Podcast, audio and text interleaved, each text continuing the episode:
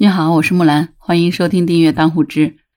如果你在超市买东西的时候，站在超市的收银台上大喊大叫，你觉得工作人员是不是要阻止你啊？但是呢，前两天晚上有一个杭州的民警站在超市的收银台上大喊大叫，结果所有在场的人都对他这种行为表示了赞赏。到底是怎么回事呢？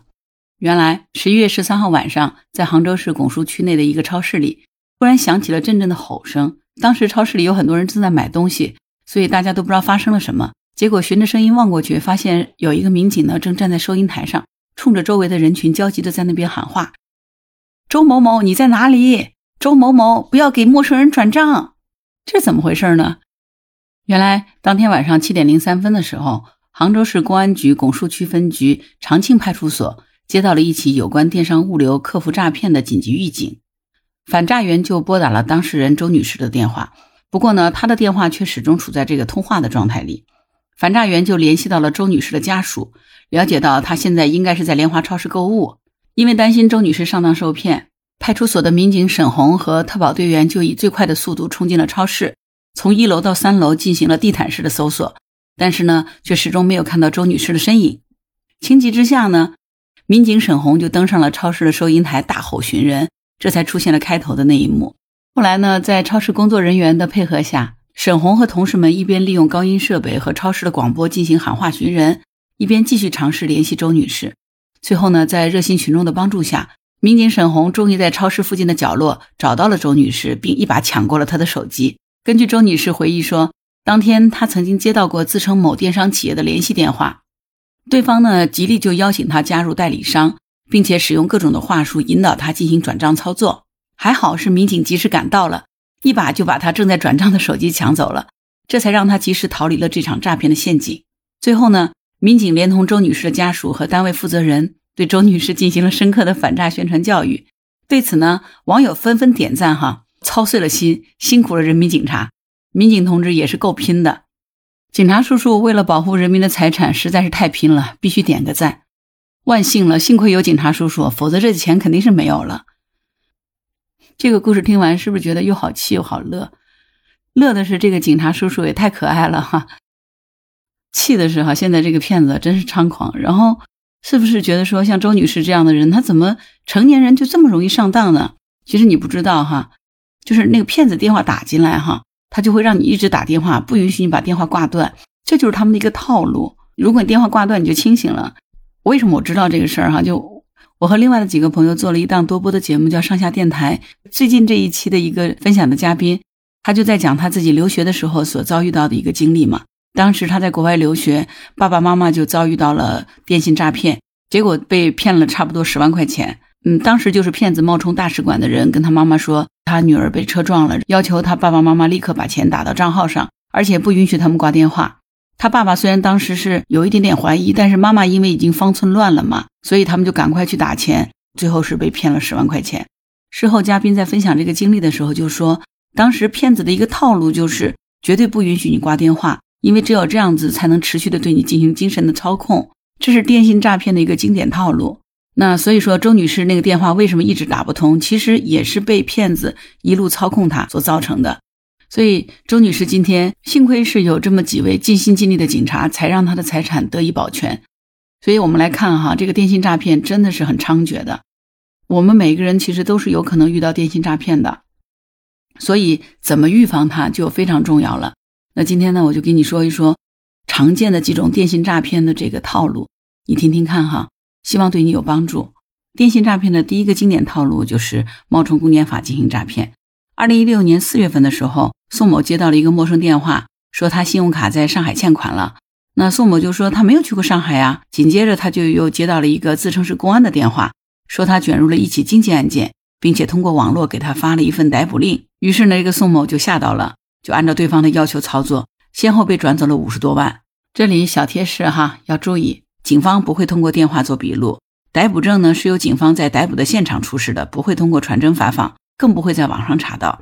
公检法机关是绝对不会通过电话要求当事人进行转账和汇款的，这就像是我们家电梯里头写的那句话哈：凡是打电话说是公检法的，立刻挂断电话，因为这是电信诈骗。第二呢，就是冒充熟人诈骗。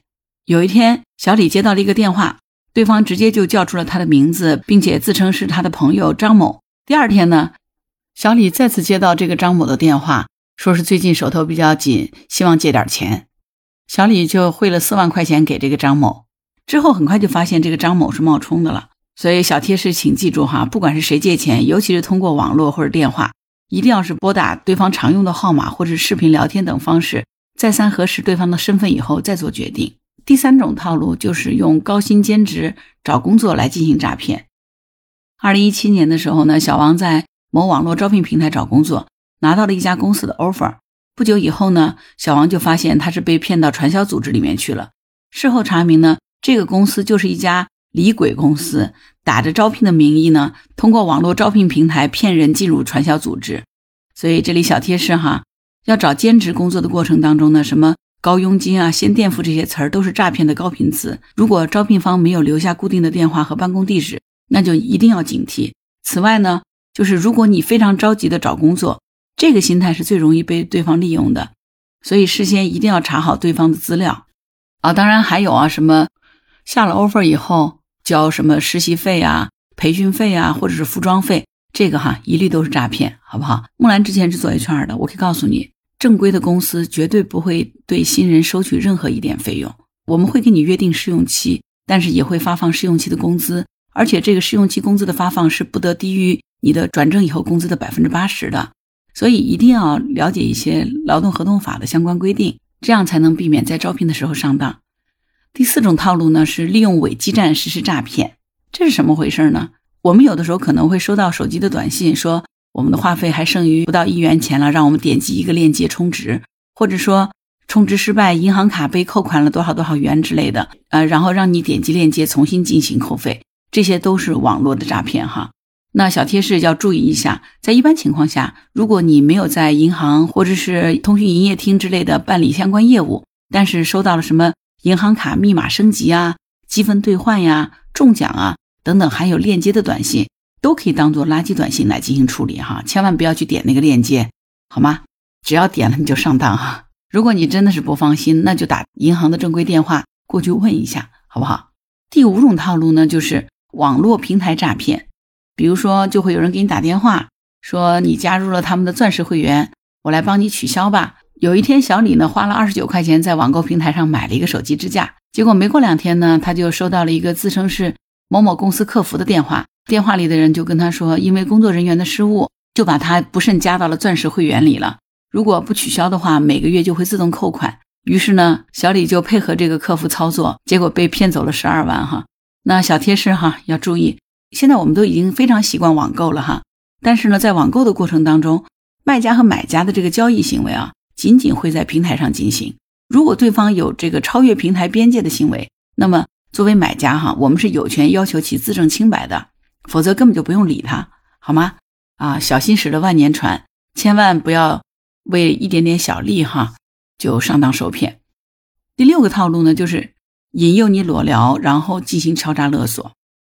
小美在社交软件上结识了一个网友刘某哈，有一天呢，这个刘某就提出来呢和他裸聊，然后就给小美一万块钱，然后呢又给小美发了一张通过软件制作的这个转账单据照片小美一看哦，这么多钱，于是就同意了。结果呢，没想到这个刘某呢，就将他们的裸聊过程录了下来，以此威胁小美。那小贴士哈，我们在网络上与陌生人进行交流的时候，如果对方提出过分的要求，一定要直接拒绝。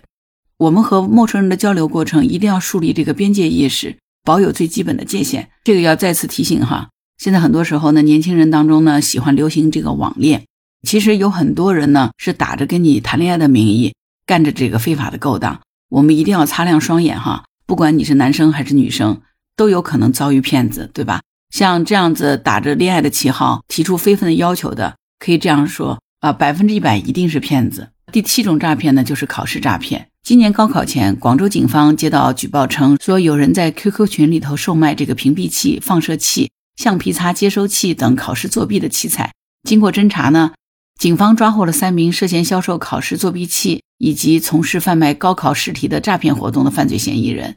那小贴士哈，在考试的过程中漏题、改分等行为本身就是违法的，即便你侥幸得到了高分，也会有东窗事发的一天呢。所以呢，咱们还是好好学习，天天向上啊！千万别相信那些不法的行为，最终会为此付出惨痛的代价的。第八种呢，就是校园贷诈骗。就校园贷哈，在前些年是非常非常猖獗的。最近几年，国家一直在大力的打击校园贷哈。那这里就讲一个案例：二零一七年十月份的时候呢，李某等人向大学生放贷，每笔呢是八千元。订了合同以后呢，又用了各种名义来进行扣费，学生们实际上所得很少。这个李某呢，又故意制造借款人违约的这样的行为，通知发生逾期，要求这些大学生一次性的还清本金、利息、违约金、催收费等，一共是一万二至一万六千元不等。如果不还钱，就会用这个骚扰、威胁、非法拘禁等手段逼大学生还钱。那小贴士哈，学生申请借款或者分期购物的时候，一定要衡量一下自己是不是具备还款的能力。对于自己的自身信息啊、财产安全方面的这个事情，一定要多方求证，千万不要轻易的透露个人信息。如果发现危险，一定要及时报警。第九种套路呢，就是投资返利诈骗，这个可能我们接触的会更多哈。今年三月份的时候呢，杨女士经过朋友的介绍，就了解到有一个境外投资的项目。她通过朋友添加了项目客服为好友，并提供了隐私的信息，将一万一千元转入了客服指定的账户里。一开始呢，每天他都会准时收到一笔返利，等到第三天的时候，却突然就被对方拉黑了。那小贴士哈，这已经是一个老套路了哈。咱们知道哈，投资本身就是具备着极大的风险性的哈。所谓的回报越高，其实风险越大。对于那些号称什么低投入、高收益、无风险的投资理财项目，这基本上都是骗子。我们一定要提高警惕，切勿盲目的追求高息回报，不要只看高利息，他惦记你的是本金。而且像这样的诈骗呢，一般都是熟人带熟人，所以呢，有的时候真的是除了防火防盗防闺蜜，还要防火防盗防熟人呢。那第十种套路呢，就是保健品的购物诈骗。现在咱们国家呢，已经这个步入老年社会了，再加上呢。老年人手头呢，多少都是有一些积蓄的哈，所以呢，骗子就盯上了老年人群体。七十岁的刘大爷呢，他接到了一个保健专家的电话，经过多方忽悠呢，这个刘大爷就买了一万多块钱的保健品。然而呢，对方又说，只要购买五十万元，就可以获得补助款一百零四万元。于是呢，刘大爷就真的购买了远远超过五十万元的保健品。但是呢，那个从未谋面的专家就再也联系不上了。小贴士哈。一般在电话当中自称是什么保健专家的人，基本上就可以百分之一百判定为骗子了。专家其实真的很忙的，他绝对不会通过陌生的电话形式去引诱你购买那个某款产品的。所以呢，遇到此类的事件，如果是老人呢，就多问问身边的孩子哈，问问年轻人。作为子女呢，我们年轻人也有义务哈，提醒我们的父母和身边的长辈，切记不要轻易的上当，因为老年人对互联网不够熟悉，所以呢。真的是一骗一个准儿啊！当然还有很多套路哈。我儿子同学的一个家长，他公公婆婆就被骗了。老两口原来经常炒炒股票，结果不知道怎么回事呢，就认识了一个骗子。这个骗子呢就显得特别热情，然后呢也非常专业，时不时呢还透露点小道消息给到老两口。结果还没想到呢，那个股啊还真的多少涨了一点点。于是呢，这个老两口就信以为真了。那个骗子就跟他说，其实他也没那么厉害。他是加了一个微信群，微信群里头有几百个人，大家呢都是炒股的高手，彼此之间会交换消息。那个股票的消息也是他从那个群里知道的。于是呢，老两口就这么就被拉进微信群里了。后来呢，就被骗了大概三十多万，你知道吗？后来警方破获了这个案子，哈，那个微信群里头有两百六十多个人，只有这老两口是被骗的人，其他都是骗子。就是相当于骗子为了骗着老两口的钱，专门给他们成立了一个群儿。这个群其实也没有两百多人，就是几个骗子，一人拿几十个手机，扮演不同的角色，就是每天在手机里面进行群聊，然后所有的套路、所有的话术都是设计好的，目的就是为了让老两口把钱拿出来。那你说看，一群骗子围着你，你掉到一个骗子窝里，你不上当谁上当呢？对吗？所以啊，这个天下骗子套路多。如果我们想要不上当，唯一呢就是不贪小便宜，不轻信，守好自己的钱袋子，好吗？就像我们家楼下小区的这个宣传栏里说的哈，凡是打电话说是公检法的，一律都是骗子；凡是打电话以谈恋爱的名义给你借钱的，都是骗子；凡是开口跟你说有一个高额的投资项目回报很高的，都是骗子。所以，总之呢，陌生的电话不要接，真的接起来了也要谨慎的对待。但是对于那种电话打过来就不允许你挂电话，然后逼着你一定要去转账的这种电话，你可以百分之一百的确信，凡是不让你挂电话的都是骗子。就像前面周女士所遭遇到的那个一样，好不好？不是所有的警察都能有机会跳上超市的收银台，告诉你千万不要给骗子转账。当然，你可能会很奇怪，说是不是有点危言耸听了？怎么可能会有那么多骗子？其实我想跟你说呢。这是跟这个骗子他们这个行当有关系，因为对于他们来说，他们的成本很低。他打一万个电话，按照概率来说，一定有一个人会上当受骗。他打打电话又不费多少成本，但是只要能够让他遇上一个，这一单就够他半年吃了，对吗？所以你算一算，这么低的违法成本，是个骗子都愿意去干呀。所以我说，我们接到诈骗的电话，真的一点都不稀奇。最重要的是，我们接到这个电话。我们就知道他是骗子，我们不上当就对了。我们没有办法让骗子彻底消失，但是我们能做到的就是擦亮自己的双眼，不要让自己上当受骗。好啦，今天这个节目就到这儿了。如果你有什么想法，欢迎给我留言。如果你喜欢木兰的节目，欢迎订阅当户知。当然，你可以加入木兰之家，请到那个人人都可以发朋友圈的绿色平台，输入木兰的全拼下划线七八九就可以找到我啦。好啦，今天就到这儿，我是木兰，拜拜。